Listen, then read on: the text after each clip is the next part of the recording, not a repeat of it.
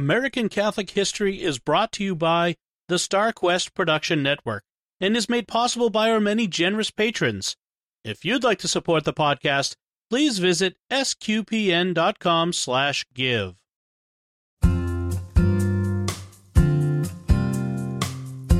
Hello and welcome to American Catholic History. If you like our podcast, be sure to rate us and give us a review wherever you get your podcasts. I'm Noel Heaster Crow. And I'm Tom Crow. Today we've got the story of a truly amazing man. Given everything that he did, it's actually really shocking that his name isn't more familiar to us in this country. John Dubois was the founder of Mount St. Mary Seminary. He was the third bishop of New York. And he was friends with some of the most recognizable people in American and French history in the late 18th and early 19th centuries. Yeah, John Dubois is probably the most important American Catholic from the early part of our history that practically no one has ever heard of. Why don't more people know about him? Well, probably in part because a large chunk of the Catholics in New York disliked him. We'll talk about why later, but when he died, his own flock let him just dissolve into obscurity. Plus, his successor was larger than life, so the unassuming Frenchman was easily forgotten. All right, we'll get to those events of his later life, but let's start at the beginning. John Dubois was born in France. He was born in Paris in 1764. He was educated at home until he went to college at Lycée Louis-le-Grand. It was at Louis-le-Grand that his accidental associations with some of the most important figures of American and French history of the late 18th and early 19th century began. Among his schoolmates at Louis-le-Grand were Maximilien Robespierre, Camille Desmoulins, and Jean Louis Cheveroux. Robespierre and Desmoulins, of course, both played major roles in the bloody and anti-Catholic French Revolution. And Cheveroux eventually became the first bishop of Boston before being the Cardinal Archbishop of Bordeaux. So after college, Dubois was ordained a priest in 1787 and assigned to the parish of Saint-Sulpice in Paris. He was also named chaplain to the Sisters of Charity, Saint Vincent de Paul's order, and this will become important later. Right. The thing about his life is that so many threads just weave back together. So Dubois wasn't in these roles long before the French Revolution kicked off and the blood started flowing from Madame Guillotine. Religious orders were dissolved and monks and nuns were ordered to go be civilians once again. Bishops and priests were required to renounce their connection to Rome and swear an oath of loyalty to the new French government. Those many thousands who refused were exiled or, much more frequently, executed. The writing was on the wall. Father Dubois, who could not take the oath, had to get out of France or lose his head. And this is where his friendship with one of his old schoolmates came in very handy. Right. Robespierre, who was directly responsible for so much of the bloodshed, and who was so involved in suppressing the church, assisted in spiriting his old friend, Father Dubois, out of Paris and onto a ship bound for America. But Robespierre wasn't the only prominent Frenchman who helped Dubois. No, Dubois came across the ocean bearing letters of introduction from none other than the Marquis de Lafayette to a couple of the Marquis's American friends, James Monroe and Patrick Henry, among others. It seems that one of Dubois' parishioners at Saint-Sulpice was Lafayette's wife. Nice way to be introduced. Seriously. So with the letters of introduction from the Marquis de Lafayette in hand, he landed at Norfolk in 1791 and went to live at James Monroe's house near Charlottesville, Virginia, where Patrick Henry came by to help him learn English. After a while, he became active in Richmond, teaching French, arithmetic, and classics, and offering Mass in rented spaces. At one point, he actually celebrated Mass in the new State House in Richmond at the invitation of the General Assembly. And that was no small matter. Virginia had a strong anti-Catholic history, and the Episcopalian Church had only recently been disestablished. Right. Then, in 1794, John Carroll, Bishop of Baltimore, assigned Dubois to take on missionary work in the mountainous region of western Maryland, south-central Pennsylvania, and northern Virginia. He established the parish of St. John in Frederick, Maryland, and made it his base. But in 1806, his life took another dramatic and incredibly important turn. He joined the Order of Saint-Sulpice, an order which exists to train priests. Many seminaries, including St. Mary's in Baltimore, the first seminary in the United States, were founded and are run by Sulpicians. So Dubois moved north, just a couple miles shy of the Pennsylvania state line, to Emmitsburg, Maryland. Emmitsburg is an interesting story all by itself, which we will talk about in a future episode. It was settled as a bit of a Catholic refuge, and Father Dubois liked the opportunity to be in a Catholic community there. Right. And just outside of town, on the mountain dubbed Mount St. Mary, Dubois established a petite seminary in 1808. The idea was that Mount St. Mary's would be a feeder school to prepare men to study theology at St. Mary's. But that's not how it played out. No. Early on, in order to keep the doors open due to the dearth of vocations, he began accepting non-seminary students. And then, by the early 1820s, he determined that the fit with the Sulpicians wasn't working. He received permission to train students right on through their theological studies, so he left the Sulpicians and made his seminary an independent school under the Archbishop of Baltimore. From that point until 2005, it was Mount St. Mary's Seminary and College, and since 2005, it is known as Mount St. Mary's University. As of today, the Mount, as it is called, boasts more than 2,000 priest graduates and 28 bishops who have served in dioceses across the country and around the world. The Mount, and therefore John Dubois, has had a significant impact on the church hierarchy and priesthood. You're very familiar with Mount St. Mary's as you spent some time there. I did. 3 incredible years of growth, 2 years of pre-theology and 1 and then first theology. I was actually there during the bicentennial celebrations, and as part of those festivities, a dramatic statue of John Dubois was dedicated. It depicts Dubois raising a cross, which he had done high on the mountainside above the seminary as a place of prayer, close to where now is the National Shrine Grotto of Lourdes.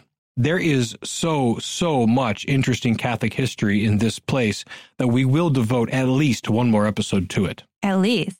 Now, another bit of American Catholic history at Mount St. Mary's was the arrival of widow, mother, and foundress Elizabeth Ann Seton. Right. In 1809, Mother Seton came to Emmitsburg at Father Dubois' invitation. He supported her in establishing the first school for girls in the country, St. Joseph Academy, and in establishing her religious order, the Daughters of Charity, which, under his guidance, was modeled on the Sisters of Charity, for whom he had served as chaplain back in Paris. The Daughters of Charity were the first religious community founded in the United States, and when she established St. Joseph, Mother Seton effectively founded the parochial school system in this country. Right, and those things happened under the guidance and with the support of Father John Dubois. And it was in Emmitsburg that Mother Seton and Father Dubois met another figure who would also make a great impact on the church, John Hughes. Yes, John Hughes, another figure who will get his own episode. Without telling too much here, he applied to be a student at Mount St. Mary's, but wasn't a great student, so he wasn't accepted. Father Dubois did hire him as a gardener, however. He became good friends with Mother Seton, who was impressed with him, and she pressed Father Dubois to reconsider Hughes's application. And it's a good thing, too, because Hughes would eventually become Bishop Dubois' coadjutor bishop and eventually his successor in New York. And from there, he would change the church in the U.S. significantly. Yes, and that leads into what could be considered the 4th act of John Dubois' life. Right. If escaping the French Revolution with the help of Robespierre was Act 1, living with James Monroe and learning English from Patrick Henry and getting established in the U.S. was Act 2, establishing Mount St. Mary's and aiding Mother Seton was Act 3, then Act 4 is all about being the 3rd Bishop of New York, fighting trusteeism and lay Irish power brokers, and building the church in that growing city. Right. In 1826, despite his reluctance, he accepted the appointment to be the 3rd Bishop of New York. He was actually recommended for the post by Father Anthony Coleman, S.J., the former administrator of New York, whom we talked about in episode 2 of this podcast, and who, at this point, was teaching at the Gregorian University in Rome. This new position was perhaps the greatest challenge of his life for 2 main reasons.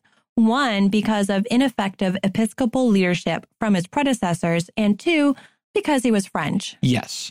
See, the bishops of New York hadn't had much of an impact to this point. The diocese had been established in 1808. The first bishop, Luke Concanon, never actually made it to New York, dying in Naples, Italy in 1810 before he could board a ship to come take possession of his see. The second, John Connolly, wasn't appointed until 1815, 5 years later. He was a gentle and mild-mannered man who built some churches and orphanages, cared for the sick and poor, and he brought in the Daughters of Charity, a reminder, that's the order Mother Seton founded with Father Dubois' help, but he really didn't take on the laymen who ran the show in most of the parishes. So basically, since the diocese was erected in 1808, it had been run by administrators, including Father Coleman, and a bunch of lay trustees. And about the French part? Yes. Well, the majority of his flock was Irish, and they thought that the Irish-born John Power, who was vicar general and who had been apostolic administrator during the interregnum, should have been named bishop. So this Frenchman with the thick accent seemed like a foreigner. His appointment didn't sit well with the Irish leaders at all. And their opposition must have been noted, because to this day, Dubois is the only non-Irish bishop or archbishop of New York. It's kind of remarkable. Yeah, those Irishmen. Yeah, we're awesome. So he takes possession of his new see, New York. He has 18 priests, 12 churches, 150,000 Catholics, and it's all spread out over the whole state of New York and half of New Jersey. He went to Europe in 1829 to try to recruit priests and secure support. He received plenty of financial support, but no priests heeded his call. He tried to establish a seminary in his diocese, but the first one burned down soon after it was built. Another was planned in Brooklyn, but never happened. And a third was begun, but it was so far north, even further north than Albany, that it was abandoned. He did see the number of priests triple during his tenure, however, and the number of churches quadrupled. He built orphanages, helped the Daughters of Charity establish the first parish elementary school, renovated and expanded the cathedral on Mulberry Street, and more. And he did it all in the face of trusteeism. Okay, trusteeism is a major element in the early church in America, and we could, and probably will, spend a whole episode just on it. But let's just give a thumbnail sketch. Often churches were built by laymen putting forth the money to build a church independent of the bishop or priest being involved. They would then be the trustees of that church. Right, and since they controlled the money and frequently owned the land and the church building, they asserted that they had rights to make major decisions concerning that church, including who would be the pastor. The trustees very frequently didn't care at all what the bishop had to say on the matter, and cared even less what the pastor said, unless he tried to assert his authority against them, in which case they would fire him. One parish in Greenwich Village, which is a part of Manhattan, hired and dismissed 4 pastors in just 3 years in the 1830s. This was while Dubois was bishop. Many of these trustees were among those who had wanted their man, John Power, to be made bishop. The fight with trustees was also trying because it came at a time when the anti-Catholic secular authorities were beginning to agitate against Catholics more and more. The number of Catholics, especially in cities, was growing dramatically through immigration, and the Catholic immigrants were frequently poorly educated, malnourished, and brought over other problems with them. So Dubois was facing disobedience from within and bigotry from without. In 1837, at 73 years old, Bishop Dubois, who was tired and of failing health, requested a coadjutor bishop. Once again, many of the faithful of New York expected John Power to be named, but Pope Gregory XVI made a better choice.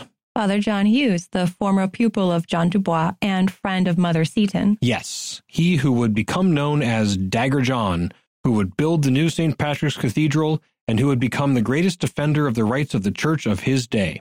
But he was also a leader in breaking the back of trusteeism, and he started that trend while Dubois was still bishop. See, in 1839, shortly after Hughes was consecrated, Dubois fired the catechist at the cathedral parish. The trustees of the cathedral parish liked that catechist, so they rehired him and threatened to cut off Bishop Dubois' salary and all material support. Dubois stood his ground that the man should be fired, regardless of what the trustees did to him. He said to them in reply, "I am an old man and do not need much. I can live in a basement or in a garret. But whether I come up from the basement or down from the garret, I shall still be your bishop." Still not in French. I still didn't say it in French, no. So Bishop John Hughes, on the other hand, defended his old teacher, who was now his spiritual father once again. Hughes, who was a gifted orator, called together 600 of the rough-and-tumble Irish parishioners and gave an impassioned speech.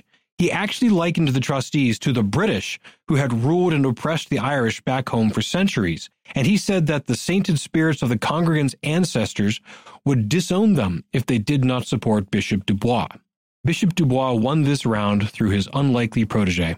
Bishop John Dubois' health began to fail in 1839, and he asked that Bishop Hughes be made administrator.